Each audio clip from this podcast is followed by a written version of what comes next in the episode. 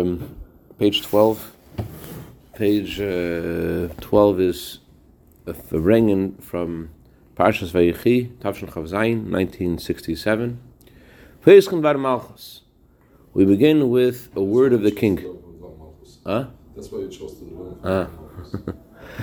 What's a word of the king? Dvar Malchus A word from the king means a word from Hashem, Malchus Shalelam, the king of the world. Hiatera.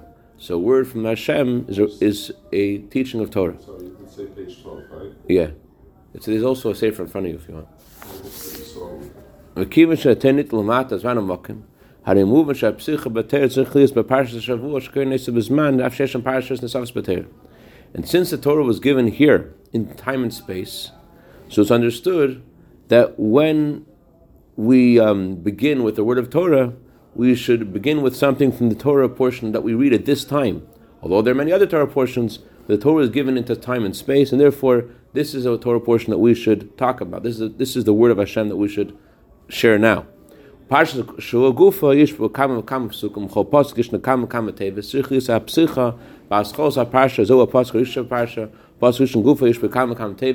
Morning ashal shmon nikras ha kula tever yish Gufa yish bo kam kam teves beiser shein ash ina psich beis marmacho sichlis ha psicha aschala marmachos Gufa ad psicha da psicha in the Torah portion itself there are many verses in Torah portion, and each verse has many words. We should begin with something from the beginning of the Torah portion, the first verse. And in the first verse, which has many words, we should begin with the first word. As it says elsewhere in Chassidus, that every Torah portion is connected with the first word of the Torah portion, which is often the name of the Torah portion. the Torah portion is called by its first name, for its first word. And in the first word, that there are many letters in the in- there are several letters in the first word. We should begin with something that is connected with the first letter of the first word.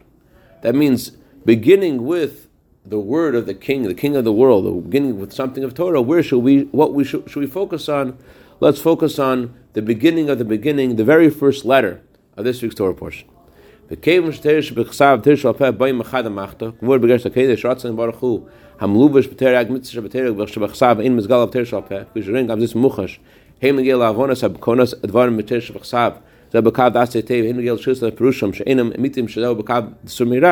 וכיוון שתרא שבכסב תרא של הפה באים אחד המחתו, כבוד בגרש הקדש רצן ברוך הוא, המלובש בתרא הגמצא שבתרא שבכסב אין מסגל על תרא של הפה, כפי שרואים גם זה מוחש, הם מגיע לעוונס הבקונס הדברים בתרא שבכסב, זה בקו דסי תיב, הם מגיע לשרס לפירושם, שאינם אמיתים שזהו בקו סומירה, הרי מובן שהנה פסח מרמחס, הסחוס הפרשה, הוא הם מגיע תרא שבכסב, הם מגיע תרא של הפה, הסחוס הפרשה תרא של בכסב, כפי שנסבר תרא של הפה, כלכמה. Since the written Torah and the oral Torah are connected. They, they're one package. As the Alter Rebbe writes in Geras HaKodesh, that these 613 mitzvahs that are written in, in the Torah aren't explained, aren't revealed. You don't, you don't know what Hashem really means unless you look into what Hashem said about it to Moshe Rabbeinu in the oral Torah. As we see clearly that to understand what it says in the written Torah, whether we're talking about what you should be doing or what you shouldn't be doing, whether we're talking about doing good or turning away from evil, to know what this really is, you have to look into the oral Torah. So, in the beginning of this week's Torah portion, we don't just mean the beginning of the, the written Torah, we also mean the beginning of the beginning of the oral Torah, the way the oral Torah explains what the written Torah is talking about. The Torah portion begins with Yaakov lives in Mitzrayim for 17 years. The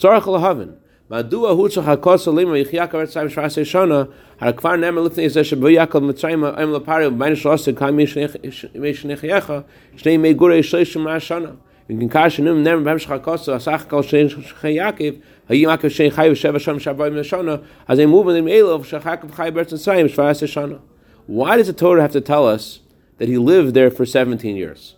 We know that Yaakov visited the Pharaoh. He told Pare, asked him, How old are you? And he says, I'm 130. And the Torah says he passed away at 147. So if you lived um, for 147 years and he arrives in, at Egypt, in Egypt at 130, then we can make the simple calculation that he, was, he lived 17 years there. Why does the Torah have to tell us explicitly he lived there for 17 years? We can count. So understand this based upon what is written about this in the oral Torah.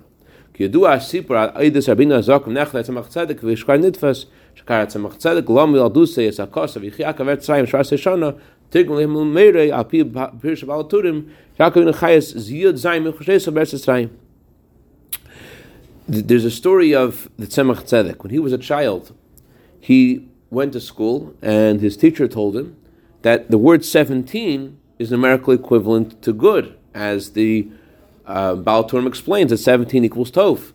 So Yaakov lived the best years of his life in Egypt. So וכיוון שזיין זין שנה אלו מפשרוסייסה וכינים מפייעצם אשר פועל גם על כל שנייסה. And since these 17 years were his best years, that's the Torah enumerates them separately because this affected his whole life. His last 17 years uh, were something that, that added to his whole life. It's something distinct, something separate. It's his best years of his life. And it's a very powerful message because usually people, when they're older, they live on memories. Wow. Yes. You know, They don't live in the future. They don't- You know, the good old days, whatever that means. And here Yaakov at his best Yeah, years. best years. at the end of his That's life. That's a very powerful Yes, message. yes. Very powerful. Because it's, a, it's more than just simple. Right. And that- that's what the Rebbe's campaign about uh, making uh, Kelev Yitzchak, how older people have more wisdom, and you have to uh, specifically um, pay attention to them and, and learn from them, not just teach to them. And uh, Rebbe spoke at length about people who go visit their parents on days off of work, and the parents feel that uh, when they go to the old age home, how they're like having such a scafia, such a drag and such a pain to visit them. And uh, the opposite should be that they, these are not just their parents, but the more older they are, the more wisdom they have. And uh, No, yeah, Usually older people feel like they're not needed. They're not, you know, it's, especially in the old age. So for Yaakov, you know, to have the best. it's a huge blessing. It's a, it's a huge message. Yeah, it's a very powerful message. So, Maybe a lesson that we can learn. what's a lesson? You can have the best years. We can have the best years of our life. We should look forward to those years because we talk about health span and lifespan. If health span doesn't match lifespan, what is lifespan? You know? Right. That's the whole point. And here, it's it, it, it's also um, there's also challenges in older years, right? And Yaakov also had challenges in these years too, as we'll see. Yaakov, where was he living? He was living in Egypt, um, and that's what the Tzemach Tzedek's question was of his grandfather. He asked Alter Rebbe, "How could it be that Yaakov's best years were in Egypt, the abomination of the earth?" It's true that those years, begashmius, physically, were his best years because until this point, Yaakov had so many different troubles. He had a problem with Lavan and the problem with Esav. And in Egypt, he lived peacefully and he was supported by Yosef. Uh, but that would make sense if Yaakov's main life was a physical thing connected to the physical body. But a person like Yaakov, his main life was his soul. And the soul came first. His material bodily life was, was secondary. And more, um, the soul, compared to the soul, the body is completely insignificant for Yaakov. So how can we say his best years were in Egypt, which is the abomination of the earth? Before Yaakov came to Egypt, think about this. Before he came to Egypt, where was he? He was in Israel. Right. He was in the Holy Land. And certainly it's easier for the soul to accomplish um, whatever holy things it wants to accomplish in Israel Yeah. more than in Egypt. Especially in the years that Yaakov was in Israel, um, Yaakov spent time in the yeshiva Shem Aver. Um, and certainly when he was learning in yeshiva and Shem Aver's yeshiva in Israel, um, certainly those were good years. So how can we say his best years were in Egypt? So the Tzemach Tzedek answered him. It says in the Torah that Yaakov sent Yehuda to Egypt to uh, prepare. What was he supposed to prepare? Lahor Safan of Goshna. Rashi says to make a place of Talmud, a place of Torah, that Torah should be there, that all of Yaakov's children should study Torah there. Lahor Safan of Goshna, the Goshna, which is the name of the place they lived, they lived in Goshen. Yeah. Goshna also means closeness. So when you learn Torah, you come closer to Hashem, and then when you're closer to Hashem, then even if you're in Egypt, you're alive. That's what um, the Rebbe begins this for bringing with the first verse of the Torah and this oral Torah, this this explanation of this through the Alter Rebbe. So there's a message. Like everything in Torah, there's a message, not just a story that happened in the past and, and it's not relevant. Rather, this is a, a message for every time and every place especially because we're talking about something that happened to our forefathers, and there are only three people called our forefathers, and because they whatever happened to them is relevant to us, and especially this is true for Yaakov, was called the chosen one of our forefathers. So whatever happens to our forefathers is a sign for us, their children. So they paved the way for every single Jew. As Alter said, we have to live with the times, we have to live with the Torah portion of the week. So we have to learn something in our life from this first verse of this week's Torah portion, the beginning of the Torah portion. What's the lesson? The lesson is this: It's not enough for a Jew to study Torah and to ascend in his reverence for Hashem, in a state of tranquility. You don't need the soul to come to a body to be in a state of tranquility and study Torah and a state of reverence for Hashem. The neshama has that all in heaven. The neshama came to the world. It came down to what's called the deep pit, to a great descent. And it's specifically by coming down to this deep pit, the neshama reaches a far greater ascent that it, that it could only achieve through this descent. So it's specifically by Yaakov going down to Egypt, or the neshama coming down to Erves Haaretz, to the abomination of the earth in comparison to heaven, that the neshama reaches its perfection. And that's why Yaakov lived his best years in Egypt, because that's how he completed the role of why his soul was in this world. Why was it the best years of his life? Because this was how he fulfilled his purpose. And this is something um, that can only be achieved by realizing um, that even when you're in Egypt, even when, when you're in the abomination of the earth, you have a role. What's your role? As Yaakov told Yehuda, make a place of learning, make a yeshiva. What kind of yeshiva should you make? Shemisham Teitze Hayra. That from that yeshiva there should come forth instruction. In other words, not just there should be a place of study for the sake of study, but there should be Hayra. Hayra means Torah is not just about understanding, about learning. Torah is an instruction for our life practically. And the main purpose of learning is that it should bring to action. So, despite the fact that you're in a um, very wealthy land that provides sustenance for all other lands, don't get sunk in that land. Realize that the main thing is you have to create a place of study, but not just a place of study, but a place that from there should emerge instruction of what to do. So, though you're in Egypt and you're involved with Egyptian things, yet you're permeated with this message of Torah and instruction. And when a person acts in that kind of way, and he realizes what the role of why he is where he is, um, not only does he not feel that he is subservient to the uh, government or the laws of Egypt. To the contrary, um, they make the rules, as it was with Yosef. Yosef was the one who made the rules of Egypt. Yosef ruled over Egypt. Everyone need to obey his rules. So similarly, the Rebbe says we're living in a country which is a country that supports all other countries. All other countries need this country because of its wealth, because of, the abundance. So in America, uh, there is all the countries need it. Yet we have to know that we shouldn't get sunk into the things of America. But instead, we have to, as Yaakov told Yehuda, make a place of study that from there there should come forth instruction. The main role of a Jew is to study Torah, and not just to study Torah, but to study Torah in a way that is a Yerah that gives him instruction in his life how to behave. And this is something we are empowered to do from our forefathers. Whatever happened to our forefathers, as we said, is a sign for us, their children, that they educate their children. The role of a father is to educate his children. So they showed us how to live. And by living this way, with the true kind of, true form of life, as it says in the Torah, you who cleave to Hashem are alive. That means by acting in sync with Torah, Torah is called life, and mitzvahs, Hashem tells us about his mitzvahs, live in the mitzvahs, and through the mitzvahs we, we unite with Hashem, who is called Chaim, called alive. So, in short, in the first segment of this Farbrengen, Rebbe mentioned how we have to learn something from the Torah portion of the week because although the Torah has many Torah portions, but Hashem gave us a Torah in time and space, and therefore we should focus on the Torah portion of the week, and specifically we should focus on the beginning of it and the first letter. We didn't get to what the first letter means yet, but uh, we spoke about the idea of being alive.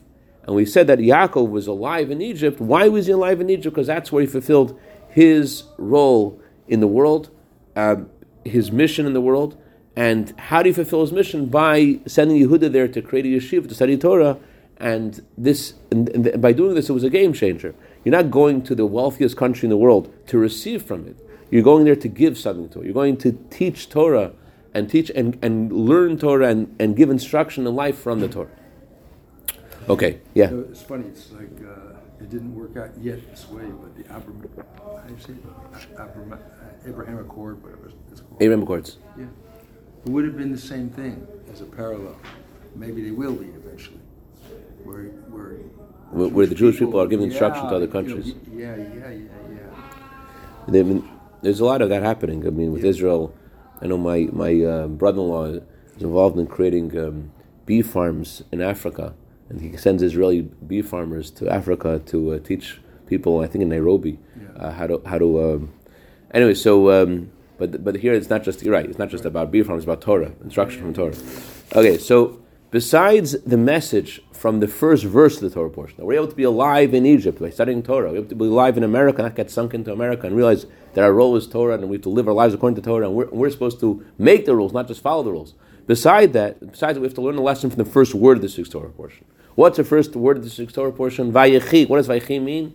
That everything a Jew does has to be alive. Vayechi means to be alive.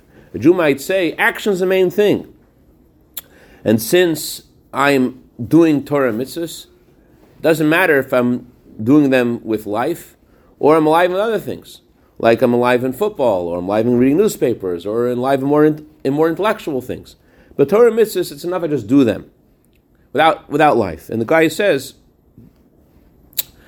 listen, I'm still Jewish, and the Alter says about every Jew, a Jew does not want and cannot sever his bond with Hashem. I'm still, I still have that in me, but I'm just not interested in. Uh, that's not where my interests are. My my life isn't something else. As but uh, and but that's still not. I mean, my my neshama is still attached to Hashem, as Rambam says that a Jew always wants the will of Hashem, and this is a message that we get from the very beginning of the sixth Torah portion.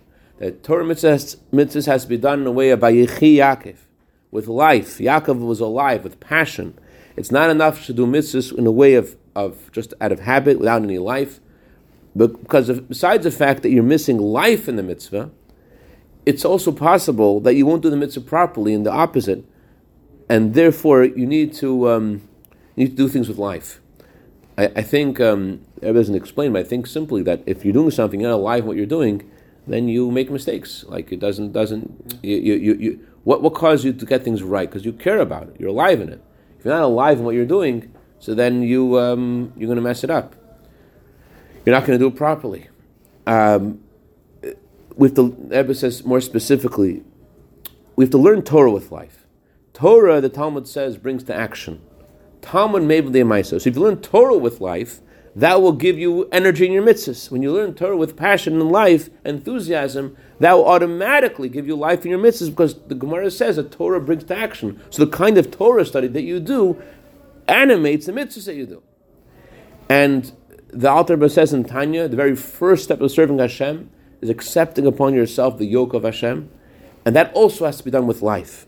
You accept upon your, the yoke of Hashem with life, as Rebbe said that Hasidim accept the yoke of Hashem with joy.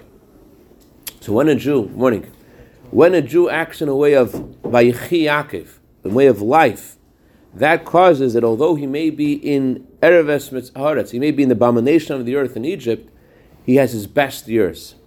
As Balaturim explains that 17 is equal to good. But also, it's, it's alluded to um, uh, yeah. The verse says 17, and it says it straight up because it wants us to know that this is the uh, this was the best years in Egypt. And more, it's not just 17, it's actually Vayechi is numerical equivalent to 34. 17 is the 17 years he lived in Egypt, but the word and he lived, that word is equal to 34. Double good. What's double good? So it says about Tuesdays, Zev doesn't want to hear about Tuesdays and Mondays, but listen. It says about Tuesdays, Tuesdays are days of double good. Why are they called double good? So it says in Gemara, double good means Tuesday was a day that God gave a blessing, both it was both good for heaven and both good for creations. Not just good in, in heaven, but it's also good for creation, good for the world. So what does that mean? That double good. What does it mean for us to have double good? It's possible to have two kinds of good in your life. That you do part of your life is good for Hashem, and part of your life is good for others, good for creations. But here it's called double good. That means that it's not just that there are two distinct kinds of good, but the two goods are one thing. That, practically what that means is this. It's not just that you do kindness to others because you're a good guy, because you're kind, but the reason you're kind to others has to be because you're good to heaven. Meaning, if you do good to others because of your nature, it's a separate thing. It's not because Hashem wants you to. It's not because of your, your, relationship with Hashem, because you're good to heaven. Rather, it's just because you're kind.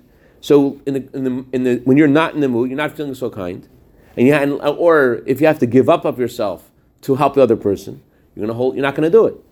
But when your goodness to others is because oh, you're good to heaven, because Hashem wants you to be good, then you will do this even if you have to give up of, of yourself. Because the Torah commands you to do this. And only when you're good because Hashem says to be good, then you can really have the true idea, the true, the true goodness to others. And that's why the Gemara says about tzedakah. Gemara says it's not enough to give tzedakah, you have to give tzedakah in a way that you appease the person giving tzedakah to, that make him feel better. If you give tzedakah, you don't make the person feel better. The Gemara says a person could honor his parents and yet go to Chas Hashem, go to Mitardim and Olam. It could be he, he would get an early exit pass in the world, uh, even though he's feeding his father a pheasant, the best food. But he's, he, he goes doesn't get doesn't get a uh, rewarded for it. Why? Because he's doing it in a way that pun of kushas bakarka, that his face is in the ground. He's not. He's, his father gets the as we were discussing earlier that his father feels like he's a he's a drag, he's a pain. So although he's giving his father the best things, but he's given an early exit pass from this world. Uh, but there are those who make their father work in a millstone. Make the, their father has to work in a millstone, and yet that brings into the world to come. Why? Because of the of the good feeling that he gives to his parents. So, just like this is true regarding regards to our parents, that the kindness we do to them has to be done in a way that makes them feel good. So too, in regards to the kindness we do to others, it's not enough just to be good because we feel kind to others, but it has to be done because Hashem wants us to be kind, and then that, that's when you go the extra mile and you, you appease the person. If you're just doing it because you feel kind, then you just get it over with. What makes you have that care and that thought of the impact that it has on the person? is because you think of what Hashem is asking you to do. You're thinking about the, the one who gave you this mission. As someone mentioned the uh, very powerful teaching. Um, it says that if you if you make if you don't just give tzedakah, but you make the person feel good, you get eleven blessings. So Rebbe said, why eleven? There are ten spheres, the ten soul powers. Eleven represents the infinite. In order to make a person really feel good, when you're giving them, which is not a, a comfortable situation, it's only by empathy, by feeling where they are, by feeling where the, where the other person is. That's how you're able to um, to make them feel good. And so, in order to really feel other person, you have to go out of yourself. It's your reaching out beyond your comfort zone and feeling where the other person is that, that empowers them to really feel good. So it's the 11, it's giving in a way of 11, giving in a way that you're going beyond yourself that uh, does this. And what, what causes you to do go the extra mile? It's when it's not just table table briyas, it's not, you're not just kind to others because you want to be kind, but because but tevla shemayim because Hashem is telling you to be, to be kind. When it's done because the Torah says to, be, to do this, because the Torah, and when, then the giving is done with gladness and joy.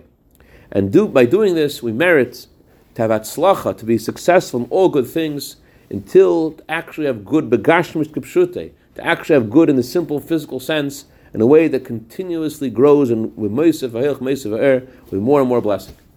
Okay, so in short, we did today, the second section of this Farbrengen is that everything we do has to be done with chayas, with life, ayichim means to live, and it's not enough just to say, oh, I'm getting, getting the job done. We have to, do things with chayas, with life, and if we have life in our Torah study, this will bring life into our mitzvahs, and the um, and that's what vayichim means. Vayichim means double good. What's double good mean? That not just you're you're doing getting the job done because you're kind, because of tevla bries, but you're doing getting the job done with life because of tevla shemayim, because Hashem is telling you to do what you're doing. And when you have that, um, when you're doing things because of Hashem's instruction, then there is a um,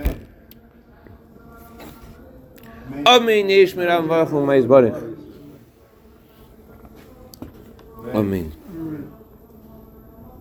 Amen. Amen.